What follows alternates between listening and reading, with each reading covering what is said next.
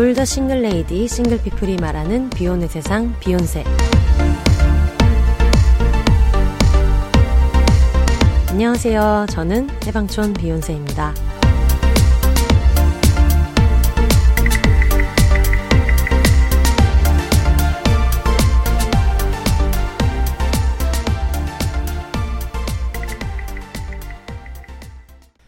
안녕하세요. 해방촌에서 글 쓰고 방송 만들고 있는 해방촌 비욘세입니다. 비욘입니다. 오늘은 특별히 저희가 예전부터 말씀드렸었는데 다큐멘터리 만들고 있는 감독님한테 연락이 와서 비혼 여성 선배들 얘기를 담고 싶다 해가지고 만나러 갔더니 막 꽃 주고 커피 주고 이런 식으로 이제 꼬셔가지고 저를 인터뷰했던 이제 감독님을 모셨는데 어, 지금까지는 항상 저를 인터뷰를 해오셨지만 한번 인터뷰 당하는 뜨거운 맛을 보여주겠다. 지금 맞은편에 벌벌 떨고 계십니다. 앉아가지고. 네.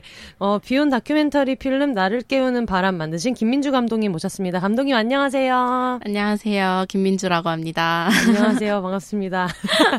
처음 들으시는 분들도 계시니까 자기소개 먼저 부탁드려요. 아, 네, 안녕하세요. 여성 창작자들과 함께 다큐멘터리 만들고 있는 김민주라고 합니다. 네. 반갑습니다. 저희 그 비욘세에 나왔던 수많은 비혼 여성분들 중에서 아마 지금까지는 대학생인 분들은 처음일 것 같아요. 아무래도 재지인들이 많이 나오니까 음. 30대, 40대가 되게 많아서 그동안 못 들었던 얘기 같은 걸 좀 들을 수 있을 것 같은데 팀 소개를 한번 해주셔도 좋을 것 같아요. 여성 제작자 10명이었나요? 10분 네, 정도가 11명이요. 나오셔가지고. 네네. 지금 친구들도 다 같이 얼마나 듣고 있을 거예요? 앉아가지고. 아. 이제, 어, 스탭들 이름이랑 같이 한번 소개해 주시면 좋을 것 같아요. 제가 속해 있는 여성 창작자 크루 스튜디오 파동은요, 세상에 파동을 일으키자라는 슬로건을 가진 여성 창작자 다큐멘터리 크루고요. 작년부터 만들어지기 시작했는데, 지금 다큐멘터리 같이 만든 친구들은 올해 초부터 모여서 다큐멘터리 같이 만들고 있어요. 어, 연출부에는 뭐, 유효원, 조 박현, 김현수, 서재희 이렇게 있고요. 작가부에는 김다영, 강민경, 정혜진, 신단미 이렇게 있습니다. 저희가 아주 작게 11명만 있는 다큐멘터리 크루기 때문에 되게 일손도 부족하고 그래요. 그래서 매일 밤을 새고 서울 곳곳을 멀리까지 뛰어다니면서 서로 열심히 만들었습니다. 네. 음, 아, 그러면 영화 소개를 한번 들어볼까요? 아, 네. 어, 다큐멘터리 나를 깨우는 바람은요. 먼저 비혼 여성들의 일상을 담은 다큐멘터리예요. 어, 근데 정말 특별할 것 없는 평범한 일성을 보여주기 위해서 정말 우리 언니 같은 아니면 내 옆집에 살 것 같은 친구들처럼 보이는 분들을 이렇게 섭외를 해서 그분들을 만나고 그분들이 어, 어떻게 지내고 계시는지를 먼저 많이 물어봤고요. 어, 우리 비욘세 우리 작가님한테는 실례지만 집도 들어가고 싶습니다. 그래서 집에도 직접 저희가 찾아뵈가지고 말씀을 해주셨던 그 포도 냉장고가 아닌 그 일자형 그 냉장고도 저희가 직접 봤고요. 그 와인 셀러도 직접 열어서 안에 와인도 구경을 하고 왔습니다. 되게 신기했어요. 처음에 왜 비혼을 다큐멘터리 주제로 생각을 했는지. 아, 이게 좀 여러 가지 이유가 있었어요. 먼저 이지송 작가님의 책 있잖아요. 네. 하고 싶으면 하는 거지 비혼. 네. 이 책을 학교 도서관에서 새로 나온 책이었나요? 아니면 요즘 인기 도서였나요? 이렇게 음. 딱 분류되어 있는 아마 새로 나온 요즘 인기 도서가 아니었겠나. 아, 둘 다 맞을 것 같아요. 진성님 또 듣고 계시기 때문에 작가님 듣고 계신가요? 감사합니다. 아, 똑같았어요. 그래서 그 책을 처음에 표지를 봤을 때, 어, 새롭다 이러면서 봤어요. 그래서 한번 열어봤는데 너무 재밌는 거예요. 내가 평소에 했던 고민들 그리고 주변에서 들었던 말들도 너무 잘 나와 있고 아 이런 얘기를 나도 더 해보고 싶다라는 생각이 했거든요. 그리고 그 무렵에 저희 이모가 식당에서 자영업을 하시는데 항상 결혼을 하지 않으셨지만 왼쪽 약지에 금반지를 끼고 계세요. 그래서 어, 왜 금반지를 맨날 끼고 다니시냐 결혼 반지 같다라고 하니까 어, 이거 안 끼고 다니면, 어, 아직 처녀야? 뭐 이런 말씀을 하신다는 거예요. 음. 이거 안 끼고 다니면 결혼 안 한 거야? 아니면 갔다 온 거야? 뭐 이렇게. 음. 그런 말들을 듣는 것 자체가, 아, 너무 이 사회는 중년 여성은 결혼을 한 게 당연한 거구나. 누군가의 음. 엄마여야 되는 거구나라는 생각이 든 거죠. 네. 그래서 아, 이 말을 꼭 해야겠다. 그렇지 않고도 잘 살 수 있고, 우리는 우리답게 살 수 있다라는 걸 좀 말을 하고 싶었어요. 와, 되게 신기하네요. 아, 되게, 제가 대학교 때는, 아, 이거 너무 라떼는 말이야. 제가 대학교 때 비혼이라는 단어가 아예 없었어가지고, 실제로 지금 대학교를 아직 다니고 계시잖아요. 재학 중이시잖아요. 네네네. 그러면은 실제로 요즘 대학생들도 그런 생각을 많이 하나요? 비혼에 대한 얘기 같은 게 좀 많이 되는지. 확실히 예전에 저 1학년 때보다는 최근에가 더 비혼주의자 친구들이 더 많아진 것 같아요. 음. 취업 준비도 하고 하면서 결혼을 일찍 한 친구들이라거나 언니들을 봤을 때 너무 좀 취업에 어려움을 느끼고 있는 분들도 있고 아니면 육아휴직이나 이런 게 안 되니까 직장을 그만둔 친언니나 이런 분들이 주변에 있는 친구들이 좀 많아졌거든요. 결혼을 했을 때 뭔가 내가 생각했던 것보다 좀 더 다르게 살 수도 있겠구나라는 생각을 한 친구도 좀 많아지고 그리고 어 망한 연애 올림피아드에서 나온 것처럼. 청취자 특집처럼 지금 이렇게. 데이고 되어서 아 안 되겠다.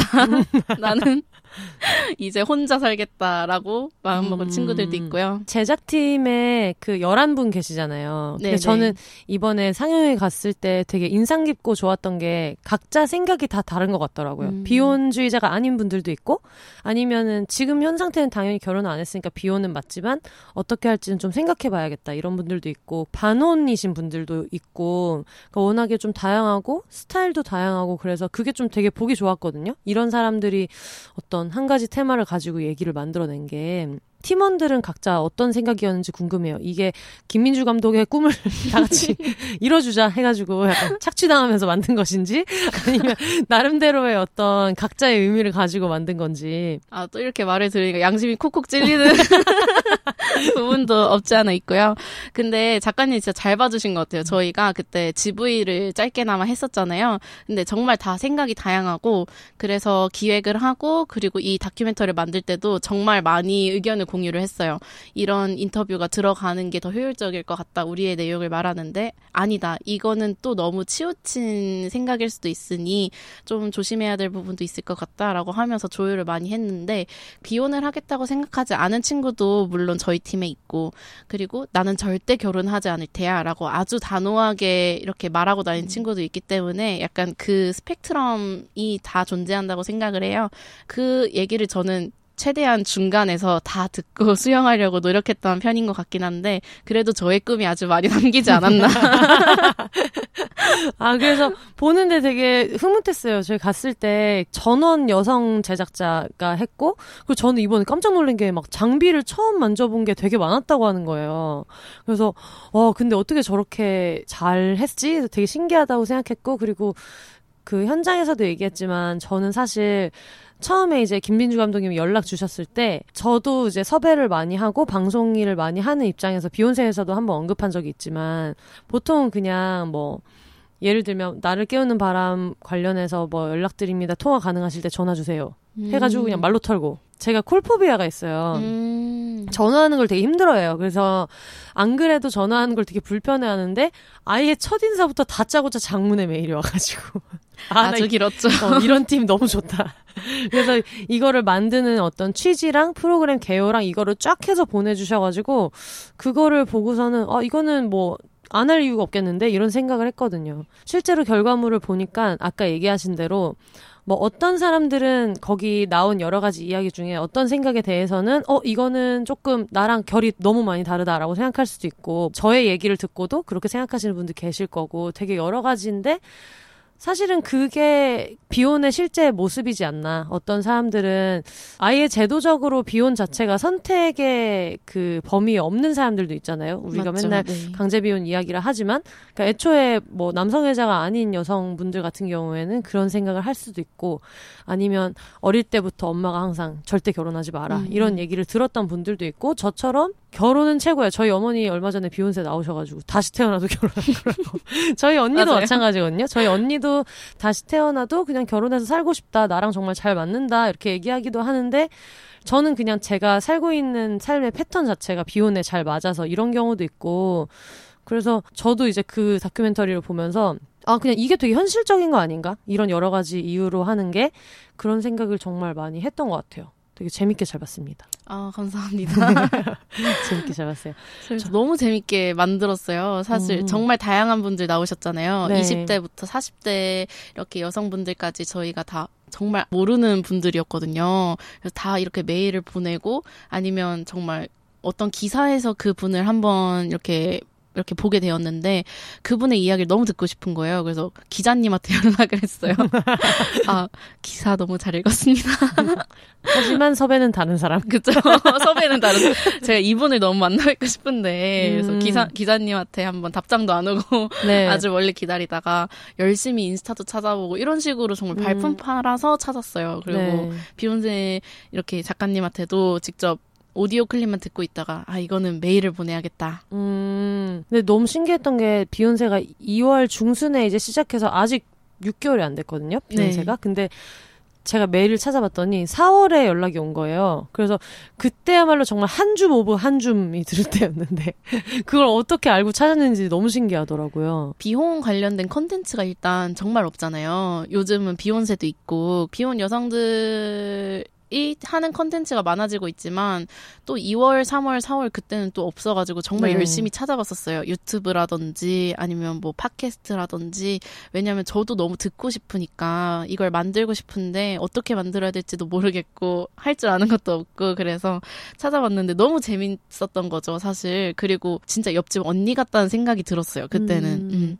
나이가 어떠신지도 모르고 어떻게 생기신지도 정말 아무것도 모르지만 아 언니 같다 같이 술 마시고 싶다 이런 생각을 했고 그래서 아 얘기를 더 나눠보면 너무 좋을 것 같다라고 해서 음. 용기를 내서 뭔가 메일을 보냈던 것 같아요 네. 근데 너무 답장이 너무 행복하게 와가지고 여러분 지금까지 들어보시면 아시겠지만 전형적인 저희 청취자입니다. 말 많고 술 좋아하고. 언니들 좋아하고. 맞아요 언니들 맞아요 좋아하고 술 좋아하고 말 많고. 근데 저는 신기하긴 했어요. 지금 20대고 이런 친구들한테도 이게 되게 화두인가 보다 싶기도 하고. 근데 거꾸로 생각하면 저도 대학교 다닐 때 막연한 생각은 있었거든요. 나 결혼 안 할 것 같다고 생각은 했었는데 그때는 비혼이라는 단어도 당연히 없었고 실제로 어때요? 지금 대학생 입장에서 진짜 많이 궁금했죠. 일단 제 또래는 아직 20대 초중반 해봤자 중후반 그 정도다 보니까 아직 사실 주변에서 결혼을 엄청 해야 한다라고 부추기는 어른들도 없고 그리고 결혼한 친구도 정말 한 줌이니까 그래서 사실 지금 상태가 비혼인 거죠. 그래서 어 나중에 10년 뒤에 내가 어떻게 살까라고 이렇게 상상을 해보자 하면서 술자리를 가졌어요. 네. 우리 한번 우리가 진짜 어떻게 살지 고민도 많은데 얘기를 해보자 했는데 음. 다들 음, 고양이를 쓰다듬고 있을 것 같아 뭐 이런, 음. 이런 거라든지 아니면 일을 열심히 하고 있을 것 같아 이러는데 근데 너 옆에 누가 있을 것 같다라고 했을 때 너가 있겠지라든지 뭐 음. 친구가 있겠지 엄마가 있겠지라고 했는데 배우자가 있겠지라고 생각하는 친구들은 일단 별로 없었어요. 그래서 그걸 보면서 어, 뭔가 우리는 되게 자연스럽게 뭔가 결혼한 나의 모습을 상상하고 있진 않구나라는 생각을 먼저 하게 됐었고요. 근데 10년만 더 가보자. 4, 음. 50대 생각해보자. 어떨 네. 것 같냐고 했을 때 상상이 안 간다는 거예요. 음. 내가 4, 50대 때 근데 애는 나왔을 것 같아. 배우자는 없는데 이렇게 애는 있을 것 같아. 그리고 뭔가 아파트에 살고 있을 것 같고 음. 그리고 좋은 차 타고 애기랑 같이 드라이브 하고 있을 것 같다. 그 모든 곳에 배우자가 없어. 근데 배우자는 없어요. 오, 그럼 이게, 아, 뭔가 나는 그런 가정을 꾸리고 싶은 생각은 있는데, 아직 그게 구체화되진 않았나 보다. 그리고, 음. 근데 배우자가 없는데 가정은 갖고 싶냐라고 했을 때, 아, 이게 결혼에 대한, 결혼하지 않은 선배의 그 모델이 없으니까, 그냥 그 가정은 당연한 거고, 근데 배우자를 만나고 싶은 생각은 없고, 이게 약간 혼동하는 거라고 생각을 했어요. 음. 그래서 많은 선배들의 얘기를 듣고 싶다. 음. 라고 얘기를 많이 했던 것 같아요. 아, 지금도 결혼 안 하고 살고 있는 선배들이 없어요, 주변에? 네, 저는 사실 어 조금 일찍 일을 시작한 편이어가지고 요즘 친하게 지내는 선배들은 다 30대 후반이나 40대 초반, 40대 음. 중반까지도 많은데 나이 차는 많이 나지만 되게 친하게 지내거든요. 근데 그분들은 일단 다 기혼자시고 그리고 어. 열심히 일을 하면서 육아도 병행하고 계신 분들이에요. 그래서 직접 애도 같이 봐준 적이 있어요. 음. 바쁘실 때 같이 유치원 등교 같이 해주고 음. 이렇게 해준 적도 있단 말이에요. 그러다 보니까 저도 당연히 아기와 함께하는 일상 그리고 서- 그런 아파트에서 생활하는 일상이 뭔가 당연하게 느껴지는 건 있어요. 사실 생각해보면 저도 그런 것 같아요. 대학교 때 뭐 30대 중후반의 언니들이 없었던 것 같아요. 그래도 감독님은 지금 일을 같이 아직 졸업 전이지만 하고 계셔가지고 이제 현장에서 만났는데 지금 생각해보면 한 1학년 때 생각해보면은 그냥 한 3, 4학년 언니들은 그냥 과실에 와가지고 음. 캐비넷 같은 거 쓰는 분들은 그냥 그거나 잠깐 쓰고 가고 와도 그냥 항상 막 복학생 남자 선배들은 드글드글했지만 과실에 여자 선배들은 별로 그렇게 있지도 않고 그래서 그 많던 여자 선배들은 다 어디로 음. 가는 걸까 이런 생각을 했던 기억은 나거든요. 저는 또 여대를 다니고 있는데 음, 어, 그렇게 학교에서 멋있고 목소리 잘 내던 언니들이 어디서 어떤 일을 하고 있는지도 사실 잘 모르고 도대체 그 많던 언니들은 어디 갔을까라는 음. 생각을 하고 있, 죠 네. 네. 사실 그 많던 언니들은 다 어디로 갔을까는 비혼자뿐만이 아니라 기혼자도 마찬가지인 것 같기는 해요. 맞아요. 네, 저는 요즘에 그런 생각도 하거든요. 기혼 여성에 대해서 너무 주변 사람들이 떠드는 게 좀 그렇다. 음. 기혼 여성 당사자가 말하지 않고 뭐 무슨 맘막 이런 것도 그렇고 음. 어떤 기혼 여성에 대해서 얘기할 때 본인의 자전적인 에세이 같은 것보다는 기혼 여성을 제3자가 얘기하는 것들이 되게 많아가지고 기혼이든 비혼이든 뭔가 언니들이 더 많이 열심히 제잘제잘 떠들면 좋겠다 이런 생각이 되게 많이 드네요. 그런 생각 정말 많이 해요. 누구든 그냥 여성이 자신의 이야기를 좀 많이 할 수 있는 음. 그런 시간들이 좀 있었으면 좋겠어요. 네. 그러면 영화 만들시기 시작할 때 되게 다양한 분들이 아까 얘기했던 대로 있었는데 그분들은 어떻게 선정을 하게 된 거예요? 나름대로 또 그 수많은 비혼 언니들 중에서 골랐을 거 아니에요? 비혼 원원 했을 거 아니에요? 맞아요. 미혼. 비혼 원원 사무실에서 했을 거 아니에요? 여- 이 중에서 누가 전소민이냐? 했을 거 아니에요? 누가 네. 센터냐. 누가 센터냐? 누가 센터냐? 그래서 그걸 어떻게 좀 선정을 하게 된 건지? 이게 약간 나의 꿈을 이루자 이런 게 솔직히 있었던 것 같기도 한- 음. 했던 게요.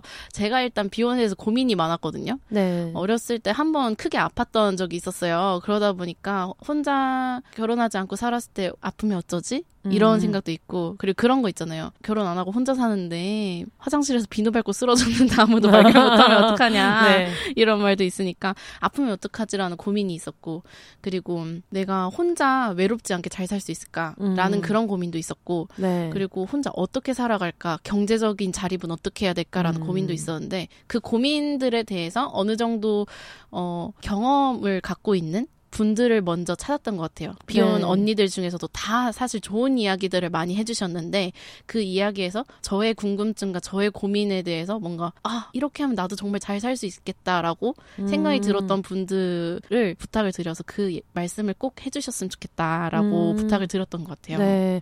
제가 기억나는 게 저희가 그날 킹 작가님이랑 녹음이 있어가지고 이쪽에 와 있었는데 그때 이제 카페에서 만났잖아요. 가자마자 이제 막 꽃다발 주면서 막 커피도 사주고 네, 커피도 얻어먹고 이랬는데 아니 얼마 전에 그 무슨 국회 원피스 입고 들어간 것처럼 사실 뭘 입든 상관없는데 나름대로는 막 되게 엄청 격식 차려서 면접처럼 그러니까 되게 그 제작진 분들이 저한테 면접을 보는 것처럼 저는 진짜 그날 무슨 맨투맨 입고 갔거든요. 기억나요? 맨투맨 입고 가가지고 막 어리숙하게 들어가가지고 이렇게 어려운 자리였나요? 막 이런 얘기 했었는데 네 명인가 다섯 명. 앉아 있고 저 혼자 있는데 제가 쓴 책 내밀면서 사인해 달라 그러고 그 꽃다발 갖다 주고 이래가지고 아 이거 약간 나갈 수 없다.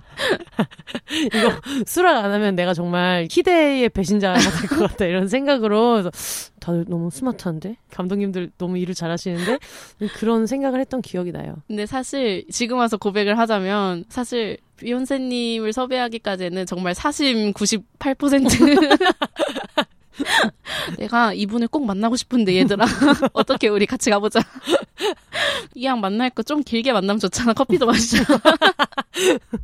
그리고 애들은 제가 꽃을 사온 줄 몰랐어요. 어. 정말 순도 사심 100% 네네네네. 길을 가다가 딱 지하철역에서 나왔는데 꽃이 너무 예쁜 거여서 잘 어울리겠다.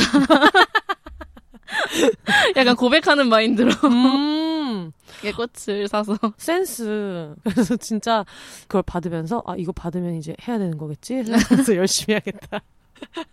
그러면서 했던 기억이 나네요. 저도 생각해보면 30대 때도 불안했던 것 같아요. 음. 30대 초반만 해도 불안했었고, 그리고 아까 감독님 말씀하신 것처럼 처음에 한 2월, 3월 이때까지만 해도 이렇게까지 비 오는 얘기가 없었는데 요즘 갑자기 무슨 진짜 팝콘 터지듯이 갑자기 얘기가 되게 많아가지고 그 전까지만 해도 서른 살 한 초반 이럴 때도 아, 결혼을 안 할 것 같은데 결혼을 안 한 40대들은 어떻게 살지? 이런 음. 거를 되게 궁금해 했었거든요. 근데 지금은 제가 딱 비혼을 얘기하는 서사의 한 중간 정도에 있다고 치면 물론 중간보다는 조금 어린 편인 것 같기는 한데 제가 이제 36살인데 근데 또 거꾸로 20대 생각이 궁금하긴 하더라고요. 음. 그러니까 저희는 그런 게 있잖아요. 이미 눈앞에 있는 친구들이 하나씩 결혼을 하는 거예요. 그러니까 만약에 10명이 있었으면 그중 얘는 결혼하고 얘는 안- 안 했고 얘는 결혼했고 안 했고 막 이러다 보니까 뭔가 내 차례로 이제 오면은 어 그럼 나는 어느 쪽으로 청기백기 같이 그럼 음. 나는 어느 쪽을 들게 될까 이런 생각이 좀 있었는데 20대 때는 아직 거기까지는 와 있지 않으니까 아까 얘기한 대로 아직은 그렇게 막 압박이 많이 없고 그래서 그렇게까지 생각을 많이 안 하지 않을까 싶으면서도 또 반대로 근데 최근에는 좀 약간 얘기가 많이 나오니까 다를 것 같은데 어떨까 이런 생각도 되게 많이 했던 것 같아요. 제가 아까 말했던 거는 약간 대학교 1, 2학년 때 한 2, 3년 전에 나왔던 얘기들이고 또 최근에는 이젠 애들이 다 야망을 갖기 시작했어요. 네. 우리 아파트 한 채에 모여 사는 거다. 다 같이 좋다, 좋다, 좋다. 비온 아파트 우리가 네. 만든다. 이렇게 음. 우리 아주 좋은 아파트에서 행복하게 서로 같은 집에서 살지 말고 서로 독립적인 공간을 맞아 일단 가져야 맞아 되고 그건 필요해요.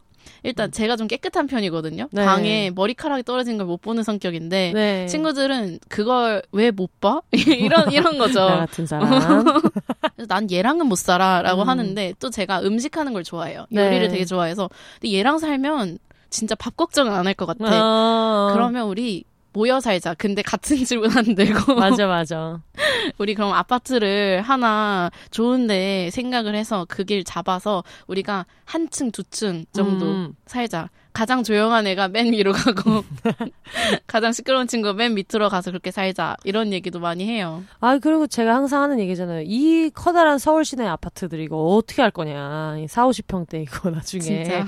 다 쪼개가지고 한 자리씩 해야 된다. 그 얘기도 하고 있고 넷플릭스에 Tales of the City라는 배경이 샌프란시스코인데 거기에 어떤 할머님이 한 3, 4층짜리 집을 이제 두고 오. 거기에 온갖 다양한 사람들이 모여서 사는 거예요. 그래서 어떤 애들은 커플이고 뭐 어떤 애들은 남매고 막 이런데 그런 거를 보면서 자기네끼리 맨날 생일 파티하고 이런 것도 보기 좋고 그리고 또 김하나 황선우 작가님 그 여자들이 살고 있습니다. 네. 그분들도 보면 너무 좋아 보이고 막 이래가지고 요즘 진짜 좀 다양하게 그렇게 사는 분들이 되게 많은 것 같아요. 맞아요. 음. 요즘 좀 비혼 커뮤니티라든지 네. 이렇게 서로 같이 등산하고 네. 아니면 서로 뭐 같이 공구 배우고 이런 거 있잖아요. 네. 솔직히 어렸을 때 집에 공구 박스는 항상 있었는데 한 번도 그걸 열어본 적은 없거든요. 네. 안에 뭐 도라이버라든지 있었겠죠. 벤치라든지 네. 네. 도라이바. 네. 20대 도라이바. 도라이버 벤치 벤치. 네. 있었을 텐데 모른단 말이죠. 근데 네. 혼자 살다 보면 고쳐야 될 일이 많더라고요. 맞아요. 저도 지금 4년째 혼자 자취를 하고 있는데 음. 지금 화장실 불이 나간 게 한 4개월 동안 못 그치고 있는데요. 네. 어둠 속에 샤워를 하고 있어요. 음, 핸드폰 그거 켜가지고. 알죠, 알죠. 알지, 알지. 그렇게 샤워를 하고 있는데, 아, 내가 이걸 또 고치는 법 알아야겠다라고 네. 생각을 요즘 하고 있는데, 비용 커뮤니티에서 요즘 공구 오, 워크샵이라고, 맞아요. 음, 그런 걸 한다는 거예요. 그래서, 아, 이런 걸 또, 또 배울 수 있는 그런 비혼 여성들만의 그런 네트워크가 있구나라고 네. 요즘 감탄을 좀 많이 하고. 아, 그래서 감독님 저희 집에 오셨을 때 제가 만든 가구랑 뭐 커튼 레일 달았다 막 이랬대. 아, 그래요? 막 이러면서 막 너무 구석구석. 너무, 너무 놀랬어요. 보셔가지고. 저는 항상 그 원룸 계약하면 항상 있는 그 옵션, 항상 옵션. 으로 있는 그 음. 블라인드 그대로 쓰고 네. 그걸 만져볼 생각을 못했던 것 같아요. 네. 음, 근데 저도 그런 건 있는 것 같아요. 나중에 이제 그 짐송님이랑 차녀 입학하면 얘기를 하겠지만 저희 집은 원래 외동딸로 키우려고 언니를 이제 낳고 나서 어 저희 어머니 아버지가 너무 이제 사랑하시다 보니까 제가 이제 태어나게 됐는데 제가 태어나면서 태어나면서도 언니는 약간 외동딸의 포지션을 유지한 것 같은 느낌이 있어요. 그래서 음. 약간 K 장녀 서사랑 우리 언니랑 안 맞는 부분이 되게 많이 음. 있는데 그러면서 저를 좀 그러니까 전통적인 가정에서 이야기하는 아들처럼 키운 거예요. 근데 지금은 아들처럼 키운 거예요라는 말을 하기가 조심스러운 게 원래 딸들은 다 이렇게 큽니다. 딸들은 다 씩씩하게. 커요. 근데 그 당시에는 이제 좀 옛날이니까 저희 엄마 아빠가 아유 제가 우리 집 아들이지 뭐 아들처럼 키워야지 하면서 이제 아빠가 공대 나오셨는데 아빠가 음. 뭐를 고칠 때 옆에 쪼그리고 앉아가지고 뭐 드라이버로 같이 고치고 이런 걸 그때부터 좀 좋아했었어요. 근데 나중에 이제 이거를 내가 해야 되다 보니까 조립 같은 거를 하는 게 나는 되게 재미있어서 하고 있는데 어디서 조립식 장을 사거나 따로 제품을 구매를 해도 집에 남자분 계시냐 음. 뭐 여자분 혼자 못한다 뭐 이런 얘기를 하고 그래서 이케아 같은 것도 뭐 이런 가구를 검색해 보면 뭐 여자 혼자 조립하기 뭐 이런 음. 블로그 글들이 되게 많더라고요. 그래서 아 이게 똑같이 가르쳐 줬으면 알 텐데 되게 별거 아닌데 배워보면 진짜 작은 일들인데 근데 좀 그런 게 있거든요. 비혼 여성으로 살다 보면 아까 얘기하신 대로 무슨 전등이 나갔다거나 아니면 어디가 고장이 났을 때 그 누구의 도움도 받지 않고 그냥 내가 이거를 고친다는 것 자체가 어떤 느낌이냐면은 건강하게 삼시세끼 밥 해 먹는 나에 대한 기특함 같은 게 느껴질 때 있잖아요. 음. 특히 자취하시는 분들은 어 내가 이번 주에 배달 음식 하나도 안 시켜 먹고 다 내가 밥 해가지고 막 이렇게 먹었다 했을 때 오는 성취감 있잖아요. 네. 내 인생을 내 삶을 내가 운영하고 있다는 거에 대한 성취감 같은 게 그런 거를 수리할 때 느껴질 때가 있어요. 음. 어, 내가 이거 뭔가 다 컨트롤하고 있다. 특히 맞아요. 이런 control freak이신 분들은 음. 거기서 어 기쁨을 만끽하실 수 있어요. 그래서 꼭 한번 해보시라고 저는 추천드리고 싶어요. 아, 음. 오늘 전등 사고 가야겠네요. 네, 전도 사고 가야 그걸 보면서 그런 얘기 진짜 많이 하는 거예요. 아유 저런 거라도 못해야 얘가 결혼을 할 텐데 이런 얘기를 하실 때가 있는데 부모님이 그렇게 키웠기 때문에 너무 감사하고 있고 어, 뭐 저희 너무 어머니- 좋은 것 같아요. 네, 저는. 너무 좋은 거예요. 저희 어머니 듣고 계시면 쓸데없는 생각 안 하셨으면 쓸데없는 걱정 안 하셨으면 좋겠습니다. 어머님 얘기하실 때 너무 좋게 들었던 게 어머님이랑 이렇게 얘기를 이렇게 할 수 있다는 게 너무 저는 너무 좋아 보였거든요. 네. 저는 다큐멘터리 두 개를 만들었는데 한 번도 못 보여드렸어요. 아 왜요? 엄마랑 이렇게 뭔가 의견이 잘 안 맞아요. 그래서 음. 그래서 다큐멘터리 이번에 만들면서 작가님이 그런 말씀 해주셨잖아요. 끊임없이 대화를 하고 네. 끊임없이 이야기하라라고 했을 때 그 말에 정말 저는 딱 꽂혔었는데 네.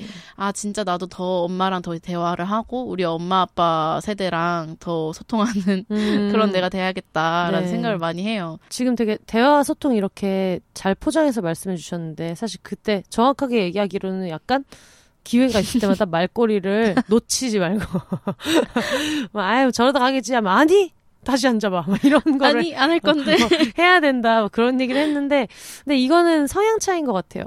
본인의 성향 차이도 있고 어머니의 성향 차이도 있는데 얼마 전에 비욘세의 어떤 분이 그 집을 나가서 독립을 할까 말까를 상담을 음. 보내주신 분이 있거든요. 나중에 저희가 그거는 다시 다룰 거고 방송을 못 냈는데 그냥 그걸 왜 방송을 못 냈냐면 제 생각에는 설득을 해서 부모님이랑 얘기를 해야 된다 음. 이렇게 생각을 했는데 캥 작가님은 아니 그냥 넘어가면 되지 않아 이렇게 생각하는 거예요. 그러니까 이 가족이랑 괜찮은 관계를 유지하는 방식이 양쪽이 다른 거예요. 아. 근데 그 중에 누가 한 명이라도 그 중간에 있는 사람이 있었으면 어 그러면 이런 이런 의견을 가지고 이렇게 해보시면 좋겠어요가 됐을 텐데 둘 다 너무 첨예하게 자기 일처럼 전혀 다르게 네, 원래 비욘세 상담이 다 그렇잖아요. 되게 자기 일처럼 막 핏대 올리고 공감 핏대 올리면서 막 함께 이랬었는데 욕해주고 근데 그게 집집마다 되게 달라서 저도 얘기하기 좀 조심스러울 때가 있어요. 음. 저희 집 한정되는 이야기이기도 하고 그리고 사실 저도 제가 성격 자체가 내가 안 넘어가지는 거를 너무 못 참고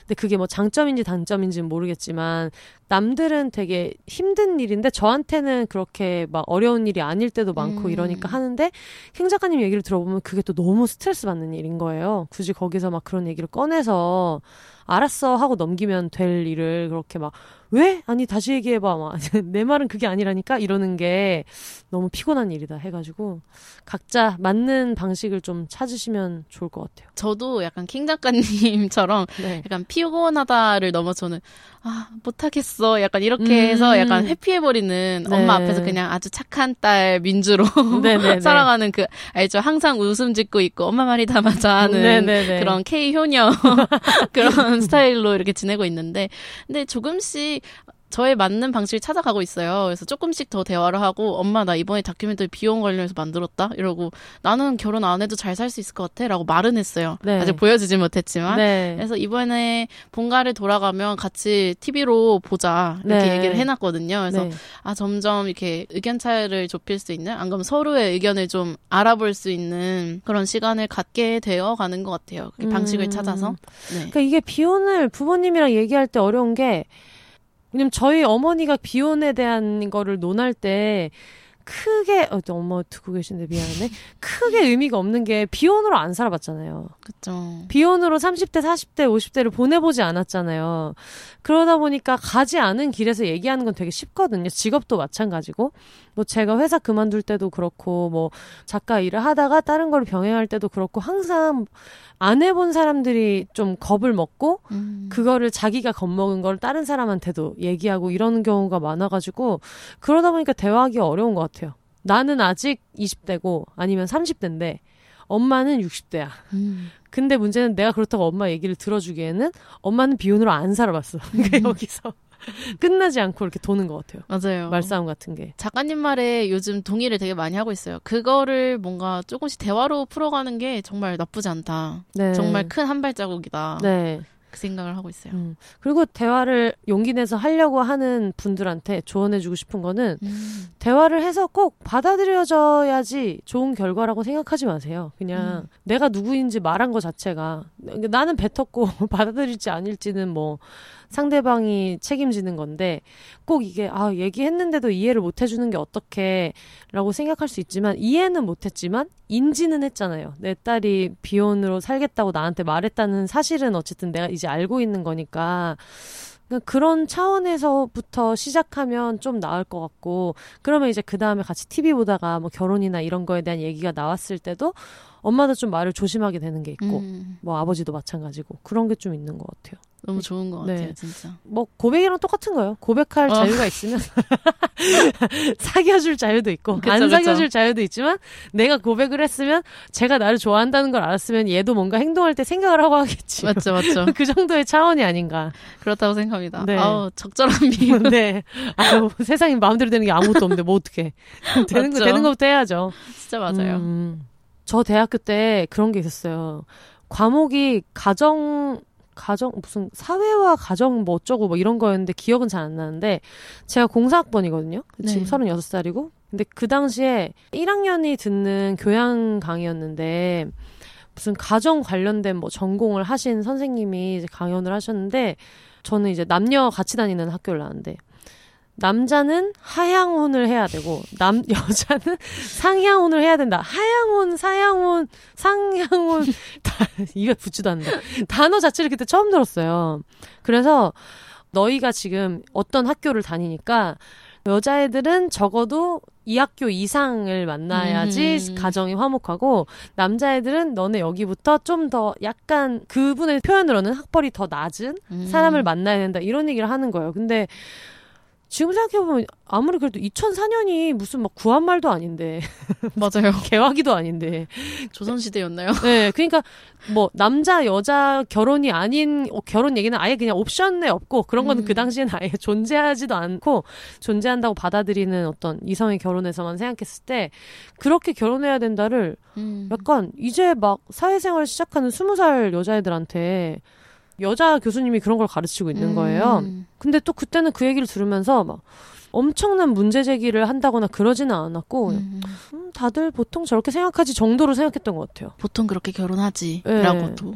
지금 생각하면 이제 그 교수님이 이제 페북 스타가 될 수 있었는데 아주 예, 트위터 이제 핫하셨을 거예요. RT 타고 실트에 올라오고 상향원이 실트에 올라오는 게 있었는데 그런 생각이 드는데 그런 게 좀 있었던 것 같아가지고 요즘은 어때요? 근데 아직까지도 결혼과 가족이라는 이렇게 수업이 또 있고요. 뭘 가르치나 요 도대체? 저는 안 들었어요. 네, 네. 저는 또, 아, 나는 안 듣는다. 내가 비혼 다큐는 만들지 저런 수업 저런. 수업은 듣지 않는다. 네네네. 근데 또 들어보니까, 어, 상향혼, 하향혼 얘기는 없는 것 같고요. 네네네. 근데 아직 좀 아쉬운 거는, 어, 아직도 여성과 남성의 그런 이, 이성의 디폴트적인 결혼과 가정의 얘기만 한다라는 음. 한계점은 역시나 있고요. 네. 근데 그래도 좀 많이 나아진 게 저는 여대를 다닌다고 했잖아요. 네. 그러다 보니까 여성학 강의가 일단 교양으로 굉장히 많이 열리고요. 어. 음. 그리고 뭐 젠더 네. 관련해서 그리고 좀 더 다양성에 관련해서 그리고 나의 선택권에 대해서 뭐 음. 선택지 확장과 관련된 그런 철학 강의도 되게 많이 열려요. 그래서 네. 저는 한 학기에 두 수업 아니면 한 수업씩은 꼭 그런 얘기를 듣는데 네. 그런 수업을 들으면서 스스로 갇힌 데서 많이 나오는 것 같아요. 음. 저 자체도 예전엔 되게 이성의 디폴트적인 그런 연애 관계나 결혼 관계만 생각해서 결혼과 가정 수업 있을만 하지 라고 생각을 했었는데 이제는 음. 네. 어 듣지 않아 어. 라고 생각이 바뀌기도 하고 네.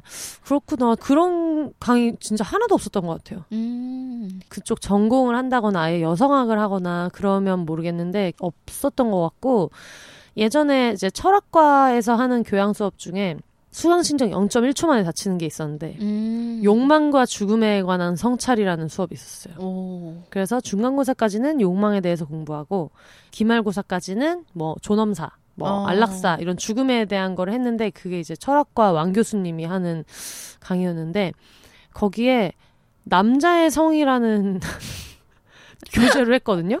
근데 내가 여자한테 왜 남자의 성을 배워야 되지? 이런 생각을 하면서 어, 또 피우다 언니가 귀를 쫑긋 세우고 있는 소리 들린다. 근데 그 이유는 그거였어요. 여, 여성에 대한 성을 얘기하면 너무 생물학적으로만 가니까 남자에 대한 성을 얘기해보자.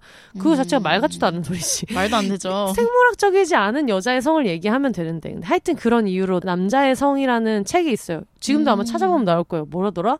잘만 길들이면 명마가 되는 야생마, 남자의 성, 뭐 이런 부제가 있었던 것 같은데 하여튼 그걸 가지고 이제 한 챕터를 읽고 한 80명 듣는 강의였는데 음. 한 챕터를 읽고 발제자가 그거를 막 이렇게 정리해서 얘기하면 그거 가지고 토론을 하는 거였는데 이게 1학년 교양 과목이잖아요. 음. 이제 20살 된 애들이 80명 앉아가지고 얘기를 해봤자 뭐 뭘 알겠어요. 근데 지금 생각해보면 내용이 너무 막 빠은 게 뭐 음. 기혼 남성의 자위는 배우자를 벌주는 수단으로 뭐 활용되는 뭐야? 안 좋은 예가 있다. 뭐 이런 거 있잖아요. 그러니까 나는 너 없이도 할 수 있다 이거지. 나는 너 없이도 어이없어. 뭐 나는 난너 없이도 성적인 욕구를 혼자서도 충족할 수 있다. 나는 아쉬운 게 없어. 뭐 이런 식으로 그런 나쁜 기혼 남성이 있다라고 거기 교재에 나와 있었으나 그 이면을 보면 음, 음. 그게 남자 혼자만 충족할 수 있다는 거는 인정하고 가는 거잖아요. 그쵸. 그런 게 되게 좀 달라서 근데 거기 그런 내용이 있었어요. 무슨 여성의 섹스는 오르가즘이 필수 요소가 아니기 때문에 남성과는 좀 다르다. 이렇게 얘기를 해가지고 다들 근데 거기서 다 스무 살이니까 그런가 보다. 이걸 어떻게 음. 뭐, 아, 그런가 보다. 음. 경험이 없는 친구들이 굉장히 많았고 그래서 그냥 아 그런가 보다 하고 있는데 제 친구가 되게 멋있게 손을 들면서 음. 80명 있는데 20살인데 손을 드는데 얘가 교양을 하나를 더 들었어요. 사회학과 교양 강의를 하나 더 들어요. 성과 오. 사회 와. 들은 거예요. 그러니까 얘도 어 뭐 교수님 그렇게 말씀하시면 안 되죠. 이렇게는 하지 않고 그냥 음. 손을 들고 제가 성과 사회라는 수업을 듣는데 음. 거기에서는 당연히 여성의 오르가즘도 필수적이라고 이야기한다. 그러니까 지금 말씀하시는 근거는 오류일 수도 있다고 생각이 들어요. 이렇게 막 돌려 돌려서 얘기를 했던 기억이 나거든요. 그래도 용감하시네요. 네, 용감하게 그렇게 얘기했던 기억이 있고, 뭐 기혼 남성의 70%가 자위를 한다. 그 내용이 교과서 안에 있었어요. 음. 지금 생각하면 뭐 70% 자위 하겠지. 그쵸, 뭐, 하겠죠. 뭐 기혼 여성도 자위 많이 맞아. 하겠죠. 근데 물론 아직은 가시화가 안 돼서 남성보다는 안 하더라도 늘어나고 있잖아요. 근데 그게 너무 이해가 안 됐나 봐요. 음. 그래가지고 또 제 친구가 손을 들고 선생님, 선생님. 손 들고 정말 기혼 남성의 70%가 자위를 하냐고 그 발표자한테 그 음. 챕터 발표자한테 그래가지고 이제 그 스무 살짜리 남자애가 뭘 알겠어요. 비혼이랑 똑같은 거지. 자기가 기혼, 가보, 가보지 못한 아니고. 가보지 못한 길이니까 그래서 어 지금 이 강의실에 기혼 남성은 교수님밖에 안 계신데 교수님. 교수님 요즘 어떻게 가끔 하시냐 그랬더니 교수님이 네 아버지한테 물어봐 이 새끼야라고 했던 저 뒤에서 80명 수업 듣는데 저 뒤에 앉아가지고 팔짱 끼고 졸고 있다가 막 졸고 있는데 교수님에서 놀래서 깼는데 요즘도 자위하시나요? 네 아버지한테 물어봐 이 새끼야라고 했던 그런 정근대적인 교수님 생각이 나네요. 아. 네. 와, 근데 그런 교재로 수업을 하고 네. 또 그런 텍스트가 있었다는 게 네. 근데 심지어 그때는 문제라고 생각도 안 하고 음. 여성의 성을 얘기하면 너무 생물학적인 얘기니까 남자의 성을 그래서 테마를 하기로 했습니다라고 했을 때도 좀 납득했던 것 같아요. 그냥 음, 음. 그렇지. 또 뭐 여자 얘기하면 뭐 임신과 출산 얘기하겠지. 근데 그거 자체가 문제라고 생각을 못 하고 그랬던 기억이 나네요. 근데 아직도 여성의 뭐 성적 욕망이라든지 아니면 네. 성적인 거에 대해서 얘기하는 게 아직도 정말 쉬쉬하는 네. 그런 게 있어요. 음. 정말 진짜 어이가 없었던 게 고등학교 때 다리 벌려서 앉지 말아라. 음. 선생님들 뭐 민망해서 수업 못 하신다. 뭐 이런 거라든지 음. 너네 항상 조심해라. 뭐 이런 말도 있었고 네. 그래서 뭐 책상 가리개가 생긴 거예요. 그 뭐예요? 책상 가리개가 이렇게 원래 책걸상 이렇게 앞에가 뚫려 있잖아요. 네. 근데 그 앞을 가리는 커튼을 만든 거죠. 치마 어. 치마 입고 있으니까 가려야 된다 이렇게 음. 하고 그런 고등학교 시절 보내다 보니까 당연히 네. 뭔가 성적인 거에 대해서는 우리가 조심해야 되는 거 말하지 말아야 되는 거 이런 생각을 음. 했었던 것 같아요. 대학교에 와서 그 신화와 에로티시즘이었나 네. 그 수업이 있어서 아우 재밌는 수업. 너무 듣고 싶은 거예요. 또 0.1초 만에 다치 그쵸. 아, 너무 재밌겠다. 막 시각절을 많이 쓴대요. 그래서, 네네네. 아, 그런데 그치 그치 그치. 재밌겠다. 네. 라고 생각을 해서. 수강, 수강 시절을 하고 싶었는데, 그 어린 시절에 저는 약간, 어, 나는 안 돼. 약간 이런, 이런 수업 들으면 동기들한테 뭐라고 말해. 약간 이 생각이 든 거예요. 아 진짜. 너무 순수했죠. 음, 저희는 거의 약간 뭐, 뭐 학교 앞에 맛집 생겼대 우르르 가는 느낌으로 야 중요한 성장 같이 듣자 이래가지고 다 같이 PC방에 쪼르르 앉아가지고 수강 신청 같이 하고 그러면서 했었거든요. 저는 그게 너무 부끄러웠어요. 왜냐면 요즘 에브리타임이라고 네. 시간표를 서로 공유할 수 있는 그 어플이 있어요. 네. 그래서 서로 친구 등록을 해놓으면 얘가 무슨 수업을 듣고 있는지 시간표를 딱 보여주는 거죠. 네. 그래서 공강 시간이 맞으면 같이 밥 먹으러 가고 음. 이렇게 하는데 거기에 제 시간표 신화와 에로티시즘이 있으면 이걸 모든 내 친구들이 다 볼 텐데 이 생각을 한 음. 거예요. 저는 아 진짜 그렇구나. 아 그래서 못했어요? 못 들었어요. 어, 지- 아, 이제 졸업하는데 들어야죠 이제. 아, 그, 아 지금 뭐 듣고 계시는 같은 학교 다니는 그 친구들 계시면 김민주 감독님이 앞으로 뭘 듣든 다 나중에 이게 또 뭐 모르는 거잖아요. 이걸 그쵸. 영화를 만들지 음, 음. 뭘 만들지 모르는 거니까 보시더라도 굳이 언급하지 마시고 지나가든가 아니면 같이 듣든가 언급해 주셔도 됩니다. 아, 같이 그래, 그래, 그래. 그래. 같이. 친구들. 같이 듣고 얘들아 막 학기인데 같이 듣자. 아 그렇구나. 아 근데 지금 일도 하고 계시잖아요. 아 네. 와 작가 일. 하고 있어요. 네. 아, 그래가지고 얘기를 듣고 진짜 열심히 산다. 진짜 바쁘게 산다. 그런 생각했거든요. 근데 저보다는 더 네. 바쁘게 사는 분들이 많아서 일단 음. 작가님만 해도 저는 너무 대단하다고 생각이 아, 체력이 너무 대단하시다. 네.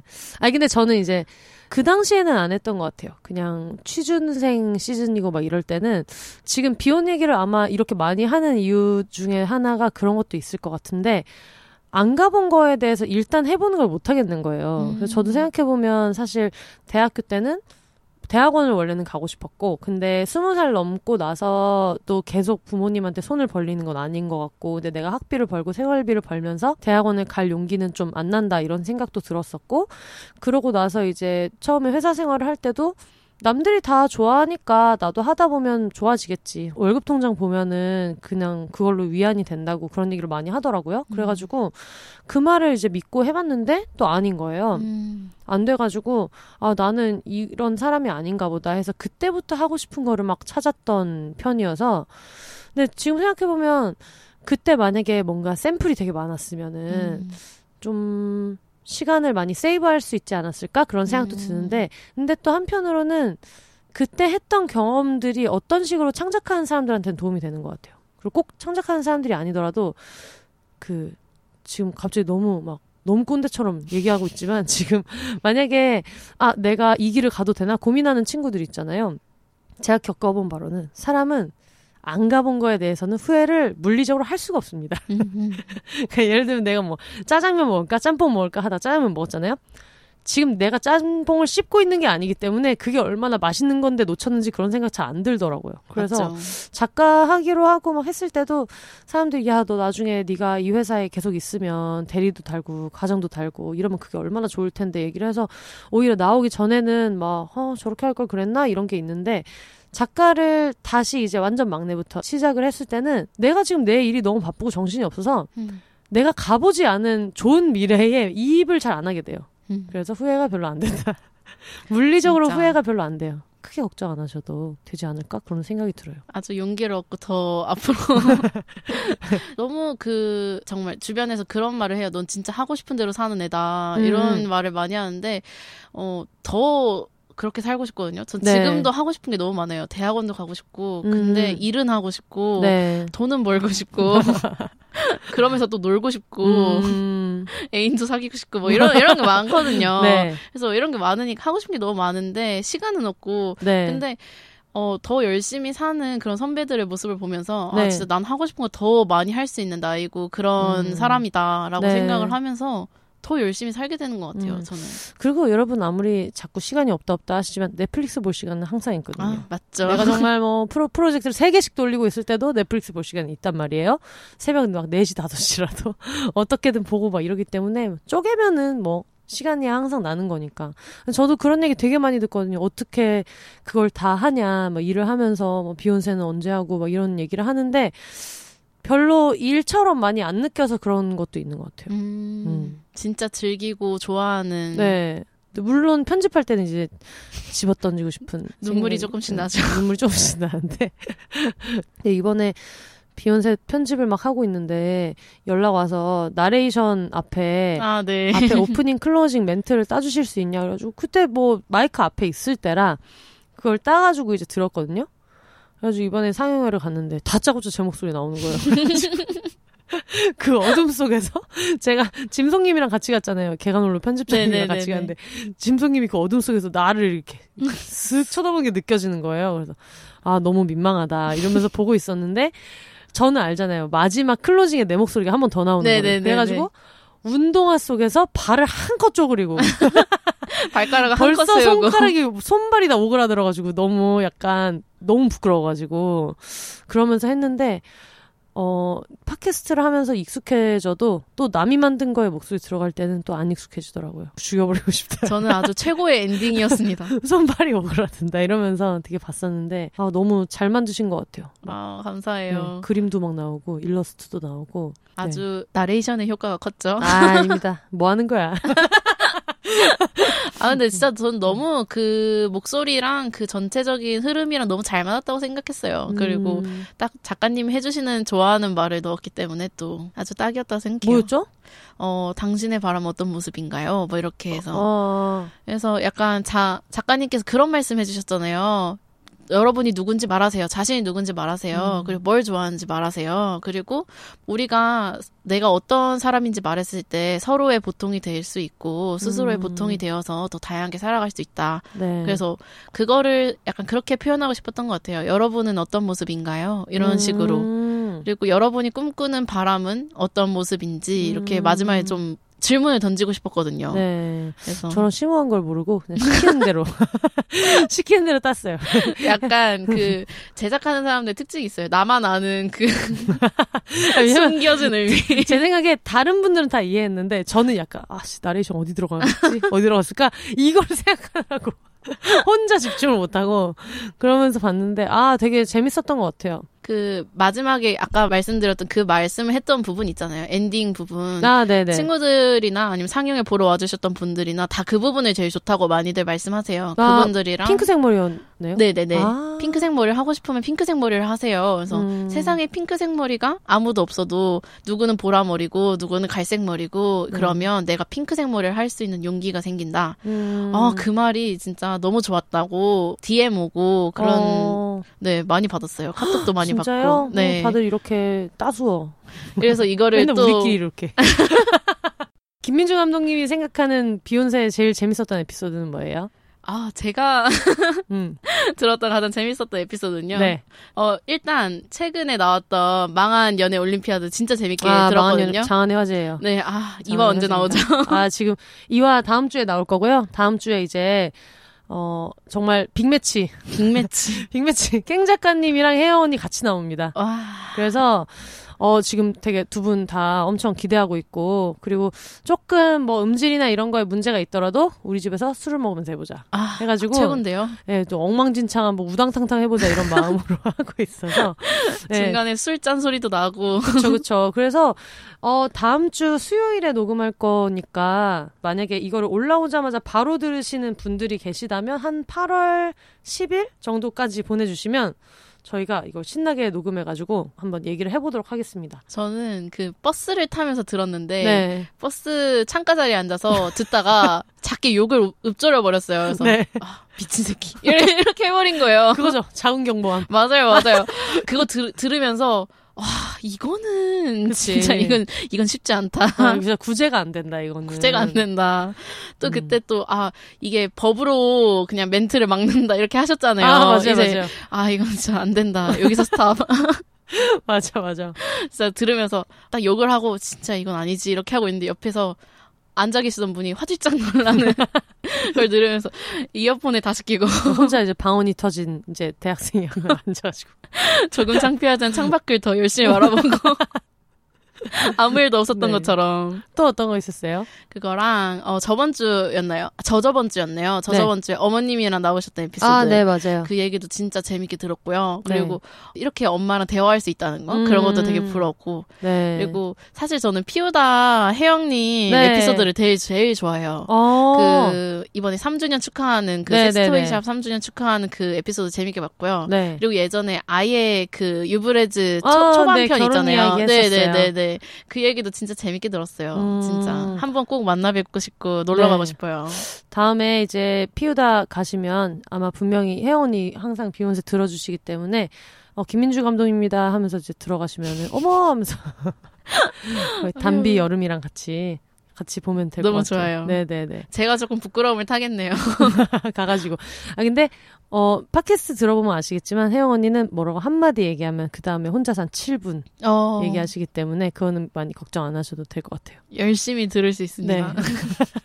그래서 항상 언니한테 가면은 출근 중에 시간이 잠깐 비어가지고 음. 나가는 길에 들를 때가 있거든요. 제가 네네네. 그 출근하는 길이니까. 그러면 왜 이렇게 좀 애매하게 일찍 나와가지고 잠깐만 들른 건데 막 갑자기 뭐 온갖 인생 얘기 막 다 시작되는 거예요. 그래서 가끔은 이제 중간에 언니 근데 이거 몇 분짜리냐고 나 지금 나가야 되는데 언니 이 얘기 오래 걸려? 나 지금 나가야 되는데 어 일단 나가 나가 막 이렇게 얘기하고 있는데 나중에 계속하자. 네, 그래서 마흔년의 올림피아드 이제 그 캥 작가님이랑 혜영 언니랑 저희 집에서 아. 맥주 까면서 한번 도전해 보기로 해가지고 두 분 서로 만난 적이 없어요. 아 정말요? 한 번도 만난 적이 없어요. 그래서 약간 제 생각에는 혜영 언니 주변에도 캥 음. 작가님 같은 성향의 사람이 없고요. 음. 그냥 자주 만나는 저희 친구들 위주로 했을 때는 그리고 캥 작가님 주변에도 혜영 언니 같은 스타일의 사람이 없어요. 근데 둘이 서로 되게 좋아해 들으면서 내적 친밀감. 너무 좋다 이러면서 내적 친밀감 해가지고 되게 소개팅 하듯이 그쵸 그쵸. 아 너무 기대하고 있습니다. 두 분 지금 캥 작가님이랑 혜연 언니 이거 듣고 계시면 준비 많이 해오세요. 듣고 계시네요. 항상 스트레스를 주고 있어요 게스트들한테 잘 말아올 준비를 해라 이런 얘기를 항상 하고 있는데 아 너무 기대되는데요. 네 주종 혹시 정해져 있나요? 주종은 일단 맥주인데 아. 또 언니는 와인 좋아하니까 와인 먹을 수도 있고 근데 저희 집에서 이제 하기로 해가지고 다들 맥주 를 짝으로 사가지고 이제 음. 들어오지 않을까 아 저는 그 에피소드를 맥주를 마시면서 집에서 아, 듣도록. 하겠습니다.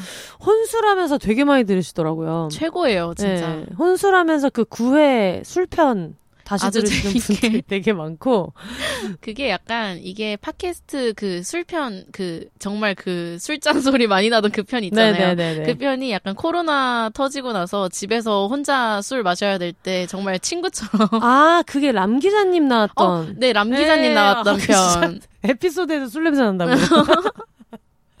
그거 그거 진짜 열심히 들었거든요. 음. 아 그리고 아까 전에 그거 물어봐 주셨어요. 비욘세는 왜 구독자 애칭이 없냐? 맞아요. 네. 여러분 공모 받겠습니다. 진짜. 오늘부터 공고. 우리가 맨날 한 줌 한 줌 막 이렇게 불렀더니 약간 한 줌단의 이름인 것처럼 이제 돼 있는데 한 줌단 너무 여기저기서 많이 쓰는 아무래도 그냥 일반 명사 같이 지금은 이제 돼 있다 보니까 어 뭘로 해야 될지 고민이네요.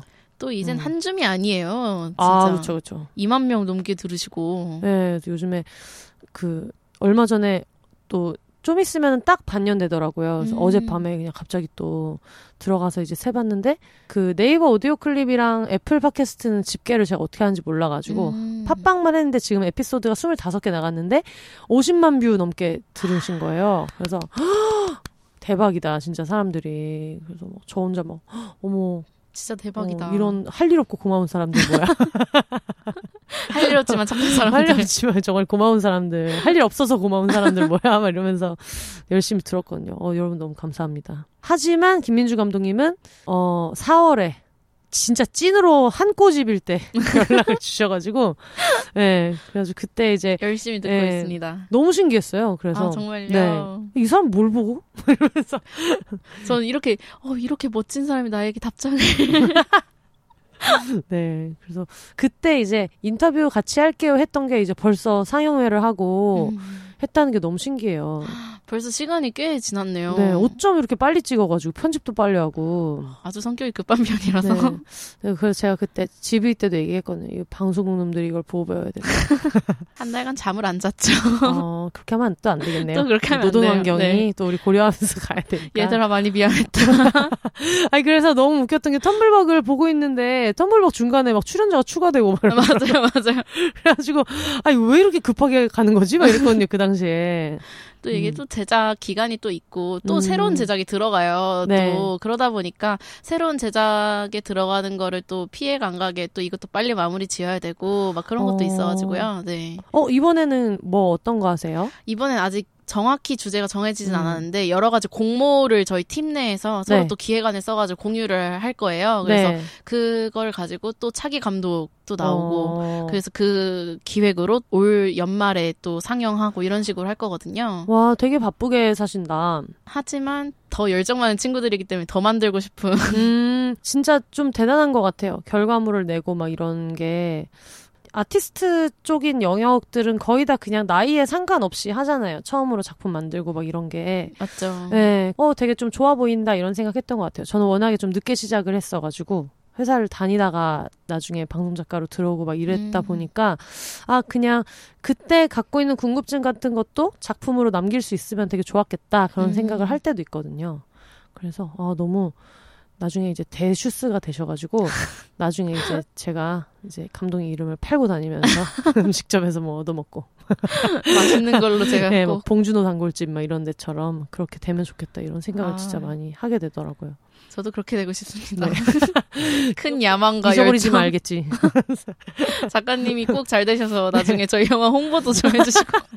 아 근데 그런 거 진짜 좋은 것 같아요. 창작자들끼리 만나가지고 같은 테마를 가지고 얘기를 하고 싶어 하고 서로 너무 좀 존경하고 이런 마음으로 서로 시작해서 근데 양쪽이 되게 다 잘 되고 이런 게 있으면 너무 보람 있죠. 음, 그 얘기 들었거든요. 저 타오르는 여인의 초상 네. 거기가 그 촬영팀이랑 팀이랑 카메라 팀이랑 이분들이 다 감독님 예전에 무슨 그 필름 아카데미 되게 예전에 있을 때부터 음. 같이 일했던 팀이라고 하더라고요.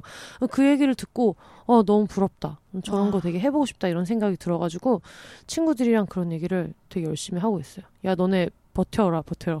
버텨라. 일단 버텨라. 일단 살아남으면, 살아남으면서 자꾸 뭔가 포트폴리오를 만들면 되니까 그런 얘기를 막 많이 했었고, 짐성님이 같이 저랑 그때 상영회에서 이제 보고 짐송님이랑 같이 밥 먹으러 가는데 짐송님이 바로 그때 올려주셨었거든요 인스타그램에. 네, 네 올려주셨는데 둘이서 막 그 전까지 와 너무 잘 만드셨다 막 이런 얘기 하다가 갑자기 인스타 올릴 때쯤에 둘이 갑자기 꼰대같이 공식 계정 왜 안 만드셨지? 분노 공식 계정. 네, 이거를 네, 네, 네. 소문을 내야지. 뭐 이러면서 갑자기 거기서 맞아요. 그 전까지는 그냥 감독님 감독님 이러면서 보다 아니 이걸 왜 왜 안 만들었어? 이러면서 그런 아, 얘기를 되게 많이 했거든요. 만들어야겠네요. 네, 그래서 우리는 왜 그런 게 있잖아요. 특히 비욘서사에 대해서 얘기가 많이 없으니까 처음에 비욘세 보고 아 이런 얘기를 하는 사람들이 있구나 했던 것처럼 저도 그렇고 이제 짐성님도 그렇고 비슷하게 생각을 했는데 막 없는 거예요. 음. 둘이 화가 나가지고 태그할 계정이 없잖아. 아 너무 개인 계정으로만 했네요. 그러니까 태그할 계정이 없어서 너무 안타까워하면서 저희는 둘 다 또 프리랜서니까 알잖아요. 음, 이게 네. 내 작품이라고 어디 인터넷에 검색되게 올려놓는 게 되게 별거 아닌데 중요해가지고 저희 또 그런 여성 창작자가 한 거 기록이 안 남는 게 또 승질이 나가지고 맞죠. 안 만들면 어떡하냐고 기록으로 남겨야죠. 네, 분통을 터트리면서 다들 그랬거든요. 진짜 그 생각 많이 해요. 아 이걸 내가 만들었다는 걸 예전에는 자신감이 없기도 하고 그래서 네. 아 어디 가서 그냥 친구들한테 말하고 나 만들었어 이렇게 말을 했는데 네. 아 이게 아니구나 네. 난 진짜 이걸 내가 만들었다 우리가 만들었다 여성들이 만들었다 우리 네. 목소리를 냈다 이거를 되게 어딜 가나 동네방네 떠들고 다녀야겠다 이 진짜- 생각을 많이 해요 진짜 중요한 것 같아요. 특히 여성 창작자분들이 그런 게 좀 많아요. 뭐 성별의 문제라고 생각하고 싶지는 않지만 주변에 같이 특히 방송 일을 하다 보면 기본적으로 다 협업하는 거잖아요. 다 음. 같이 협업해서 만드는 거다 보니까 그렇게 따지면 이거는 누구의 작품도 아닐 때가 많거든요. 이거 뭐 음. CP의 작품도 아니고 메인 PD의 작품도 아니고 메인 작가의 작품도 아니고 근데 사실은 어떻게든 기여한 면이 있으면 이거 내가 만들었어라고 해도 되는데 맞아요. 그러니까 방송 프로그램을 이거 내가 만들었어라고 한다고 해서 얘 한 명이 만들었다고 생각하는 사람이 아무도 없고 다 알아서 알아듣는데도 네. 나 이거 했어 이렇게 말을 잘 안 하더라고요. 그래서 음. 저만 해도 그런 생각이 좀 있어서 뭐 프로그램 뭐 하셨어요? 하면은 아 뭐 했어요? 라고 얘기하고 사람들 어 저 그거 되게 재밌게 봤는데 하면 아 근데 뭐 저는 그때는 그냥 뭐 막내 작가였어서 막 이런 식으로 얘기를 했던 것 같은데 네. 주변에 방송인 동료들을 보면 남자들은 안 그러더라고요. 승질나게. 맞아요 네, 그거 내가 만들었잖아. 막 이렇게 얘기할 때가 있어가지고. 근데 뭐 그 사람들이 거들먹거린다기 보다는 원래 다 그래야 되는 음, 거였던 음, 것 음. 같은 생각이 들어서 특히 영화나 뭐 이런 책이나 이런 창작물은 사실 제가 뭐 조언해 줄 수 있는 건 없잖아요. 각자의 작품이 있으니까. 근데 딴 건 몰라도 시작한 지 얼마 안 된 분들한테 그 얘기는 해주는 것 같아요. 내가 만들었다고 얘기해야 되고, 소문 내야 되고, 뭐, 따로 그냥 개인 계정이 아닌 거를 파서라도 자꾸 소문 내야 된다. 이거 내가 만들었다. 그 얘기를 많이 해야지 사람들이 감독 김민주를 봤을 때도, 어, 요즘에 진짜 여성 감독님들이 많네? 그러니까 눈에 자꾸 익잖아요. 그런 인터뷰할 때 뭐 사진이든 이름이든 이런 게. 네 그런 게 진짜 되게 중요한 것 같아서 잔소리를 한번 신나게 해봤습니다. 정말 더 열심히 네. 동네방네 작품은 뭐 제가 배우면 배웠지 제가 뭐 할 수 있는 얘기는 없지만 계정은 파야 된다. 계정을 오늘 네. 짐송님이 아주 분통을 터뜨리면서 이걸 얘기를 해줘야지 누가 알아 하면서 본인이 막 쓰더라고요 지하철에서 이런 이런 작품을 봤는데요 쓰시더라고요. 아 너무 감사해요 네. 정말 화가 나가지고 그렇게 하시더라고요. 진짜 네이버에도 곧 올릴 수 있게 음. 이제 그 네이버 영화에 네. 독립 영화들도 다 올라오거든요. 네. 검색이 안 돼서 다 많은 분들이 검색을 안 해보시고 그런 것도 있겠지만 네. 꼭 올라올 수 있게 네. 배급사와도 열심히 논의하고 네. 그리고 인물 정보 같은 것도 다 해서 등록하고 그렇게 하셨으면 좋겠어요. 네. 우리가 그러니까 저는 그런 게 싫은 거예요. 막 이거 너무 재밌더라. 2% 진짜 재밌었어. 얘기를 들었는데 꼭 나중에 술자리 한 2차 정도 되면 야, 근데 그거 그 언니가 다 만든 거 알지? 음. 이럴 때가 많거든요. 승질이 나가지고. 아, 진짜 승질이 나가지고. 검색했을 때 여자들 이름이 좀 많이 나오는 시대가 와야 된다. 그런 생각이 되게 많이 들고. 그리고 약간 뭐 관종이라고 생각하고 너무 막 나댄다고 생각하고 그렇게 안 했으면 좋겠어요. 내가 아니에요. 네, 내가 힘들어서 만든 거 음. 내가 만들었다고 뭐 자부심 갖는 건데 그걸 또 말을 해줘야지 후배들도 그걸 음, 음. 보고 요즘에 진짜 여자들이 저런 거 많이 하는구나 그런 생각을 하지 않을까 싶어가지고 또 저희 팀원들한테 꼭 하고 싶은 말이 있는데 네, 이런 다큐멘터리 만들었다고 더 많이 자랑하고 다닐 만한 일이라고 생각을 해요. 네 진짜요. 나는 이번에 카메라도 처음 잡아봤고 음. 뭐 너무 감사한 기회로 뭐 카메라 잡았다라는 말을 한 우리 다영이가 있는데 네, 절대 그렇게 생각하고 있지 않아요. 네. 정말 이 친구가 너무 잘하는 친구고 멋있는 친구고 네. 그래서 이렇게 잘 해냈고 그래서 어딜 가서 내가 이거 내가 찍었다라고 네, 말할 수 맞아요. 있게 그렇게 내세웠으면 좋겠고 음. 어 이 섭외 내가 했다라고 우리 작가 친구들 더 말했으면 좋겠고 음. 이 깃발 아이디어 내가 낸 거다라고 아주 자랑스럽게 얘기했으면 좋겠고 네. 그래서 이거 내가 만든 거다라고 꼭 말을 하고 음. 다녔으면 좋겠어요. 저의 작품이라고 생각하지 않고 모두의 작품이라고 생각을 해요. 정말 협업이고 네. 저는 예전에 회사 다닐 때 제가 담당했던 게 그 기획팀에서 투자 예산 담당 음. 업무를 했거든요. 제가 1년에 막 장표 만들고 분석하고 해야 되는 게 2,500억이었어요. 8개짜리 엑셀 파일이 물려있는 파일을 음. 가지고 일을 해도 셀 하나를 못 바꾸는 거예요. 그 셀 하나를 바꾸면 밑에 그거를 이제 받아서 처리해야 되는 음. 팀들이 난리가 나는 거예요. 이거 다 엑셀 연관식 다 지정해서 걸어놨는데, 그러니까 내가 뭔가를 효율적이라고 생각해서 바꾸는 순간 너무 많은 분들이 고생을 하니까 그걸 음. 하나도 못 바꾸니까 근데 거기서 보람을 느끼시는 분들이 있거든요. 이게 사람들 눈에는 보이지 않지만 내가 얼마나 엄청난 걸 굴리고 있는지를 내가 알고 있다 해서 자부심을 느끼는 분들이 있는데 저는 성격이 나는 인정 욕구가 너무 강해서 그런 사람이 못 되는 거예요. 그래서 어느 순간 너무 서러운 거야. 우리 음. 엄마가 내가 무슨 일을 하는지 모르고 물론 어느 회사 다니는지는 알죠. 근데 뭐 어떤 일을 정확히 했는지 이런 걸 이제 모르고 이렇게 생각을 하다 보니까 너무 막 속상하고 이랬는데 그 당시에 캥 작가님이 이제 작가 중에 제일 연차가 낮은 작가로 이제 막 시작해가지고 일을 하고 있었는데 무슨 고등어를 소품을 구하는데 고등어를 어. 남색으로 해야 되냐 뭐 보라색으로 해야 되냐를 가지고 막 이렇게 얘기해서 자기가 박박 우겨서 뭐 남색으로 했다 그랬나 뭐 그런 얘기를 하는데 너무 부러운 거예요. 음, TV든 무슨 책이든 영화든 뭐든 간에 아니면 제품 패키징일 수도 있고 음. 누가 봤을 때 이거 내가 했다라고 하는 게 진짜 한 꼬집이라도 있었으면 좋겠다는 생각이 들어서 그거를 보고 아 나 이 회사 안 다닐래 해가지고 나왔거든요. 방송을 만드는 사람들은 알 거예요. 연차가 낮은 그 우리가 요즘 이제 쓰면 안 되는 말이지만 뭐 막내 작가, 막내 PD라고 하는 사람들이 없으면 실제로 아예 안 굴러가는 팀이 진짜 너무 많고 음. 그때부터 너무 보람차게 생각을 했었거든요. 그러니까 그때부터는 제가 처음에 작가 생활 시작했을 때 생각해 보면 숨은 그림 찾기 하듯이 맨날 가족끼리 앉아가지고 어 저 저거 내가 썼어. 뭐 저 질문 내가 썼어. 뭐. 맞아요. 야, 저게 원래 뭐 비문이었는데 내가 고쳤어. 막 그리고 되게 진짜 조그만 거. 그런 거 막 얘기하고 섭외할 때도 어 내가 쟤뭐 어디 뭐 라디오 스타에서 보고 너무 말을 잘해서 내가 추천했는데 됐다 그냥 회의실에서 구석에 앉아서 누구도 웃기던데를 한마디를 한 거지만 어쨌든 그래가지고 다들 오케이를 해줘서 저기까지 간 거잖아요. 내가 갖다 꽂은 건 아니지만 그렇죠. 그런 거를 하나 하나 이제 찾아가는 게 창작자들한테는 저는 이게 진짜 중요한 거라고 생각하는데 어떤 분들은 이게 좀 부수적인 거라고 생각하시는 음. 분들도 있는 것 같아요. 그냥 내 거를 잘 만들고 나중에 뭐 누군가 알아주면 좋은 거지라고 생각하는데 저 같은 성격의 사람한테 이게 너무 코어인 거예요.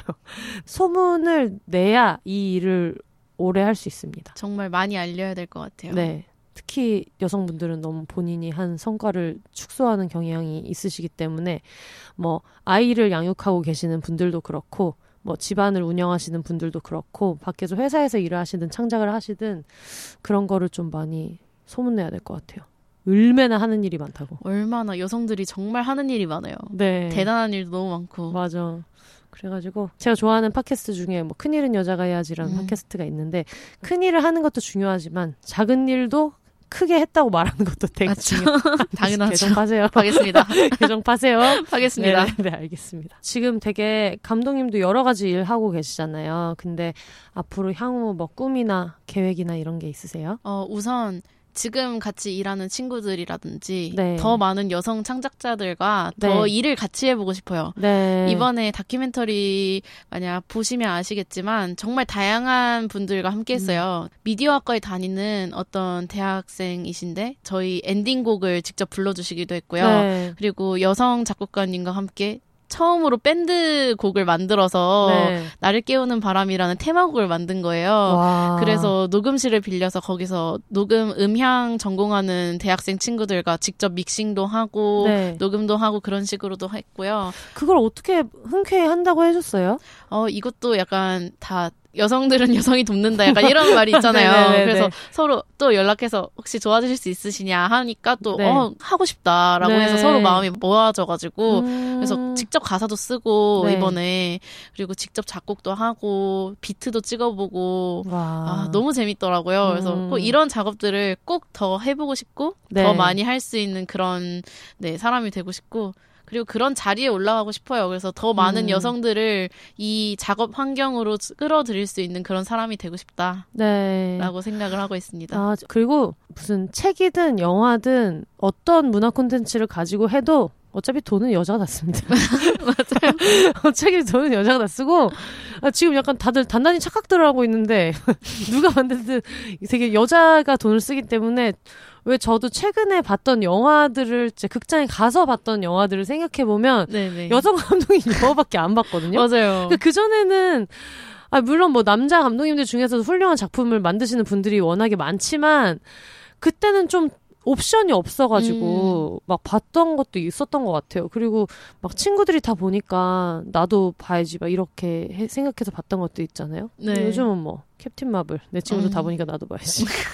뭐 불초상 내 친구들 다 봤는데 나도 봐야지. 나도 봐야지. 벌새 뭐 이런 거 있잖아요. 매기 그런 이런 예, 거. 그런 게 좀 많아져가지고 그냥 뭐 우리가 보면 메이저가 되는 거니까 그래서 어차피 뭐 돈도 다 우리가 쓰는데 굳이. 눈치 볼 필요 없는 것 같아요. 하고 싶은 거 막 만들고 네. 막 보러 다니고 그러면 좋겠습니다.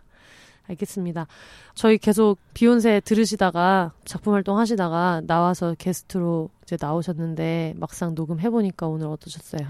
아, 이게 저번에 진성 작가님이랑 미연세님이랑 하는 걸 옆에서 정말 음소거 웃음으로 보면서 즐기다가 또 네. 막상 앉으니까, 어, 너무 떨리는 거예요. 어. 아, 말을 잘했는지 잘 모르겠지만. 네.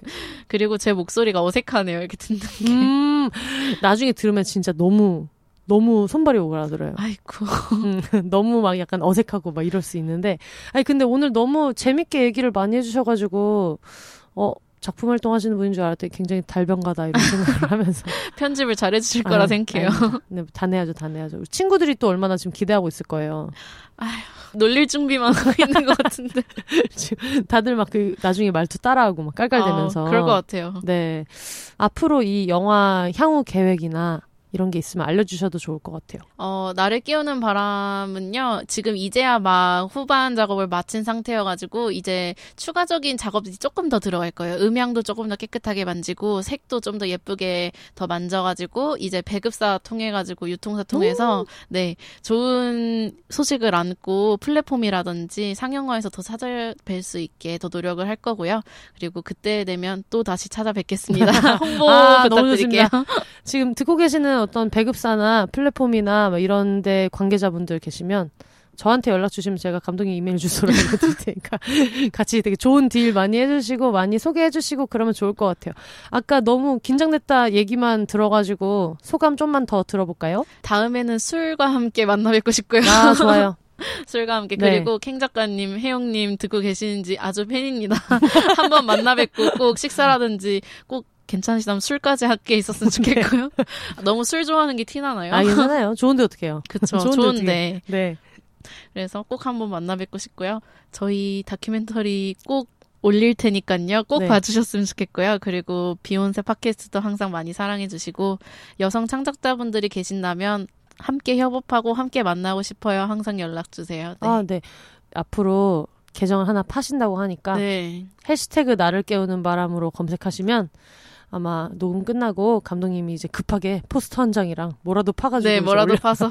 올려놓은 데서 찾으실 수 있을 거예요. 그래서 같이 뭐 작품에 대한 얘기도 나누시고 그러면 좋을 것 같습니다. 기다리고 네. 있겠습니다. 영상 작업 원하시는 여성 창작분들 함께 일해요, 우리. 앞으로도 계속 하실 거죠? 네, 계속 하고 있을 거예요. 음, 알겠습니다. 최종 목표 뭐예요? 최종 목표요? 전 칸 영화제에 가는 꿈을 아직도 꿈꾸고 있어요. 아, 네 네 네. 가는 거 말고 뭐 받아야죠. 아, 받아야죠. 노미네이트 돼가지고 네. 여성 창작자 이름 떼고 그냥 창작자 김민주로 아, 멋있는. 창작자가 되어서 음, 모든 사람에게 알려지고 제 작품이 알려졌으면 좋겠어요. 네. 뭐 여성 창작자는 사실 저희끼리 이렇게 사람 구할 때 네. 여성이랑 하고 싶어 할 때 이제 쓰고 대외적으로는 우리는 그냥 창작자로 창작자. 가면 되니까. 아 네 너무 좋네요. 알겠습니다. 저희 오늘 김민주 감독님이랑 영화 나를 깨우는 바람 그리고 또 저희가 그동안 들을 기회가 많이 없었던 대학생 또 20대 비혼의 생각 가지고 계시는 분들 얘기 많이 들어봤고요. 앞으로도 많이 사랑해 주시면 좋을 것 같아요. 저희 클로징 어떻게 하는지 아시죠? 알죠, 알죠. 네, 알겠습니다. All the single ladies single people이 말하는 비혼의 세상 비혼세 저희 다음 주에 다시 찾아오겠습니다.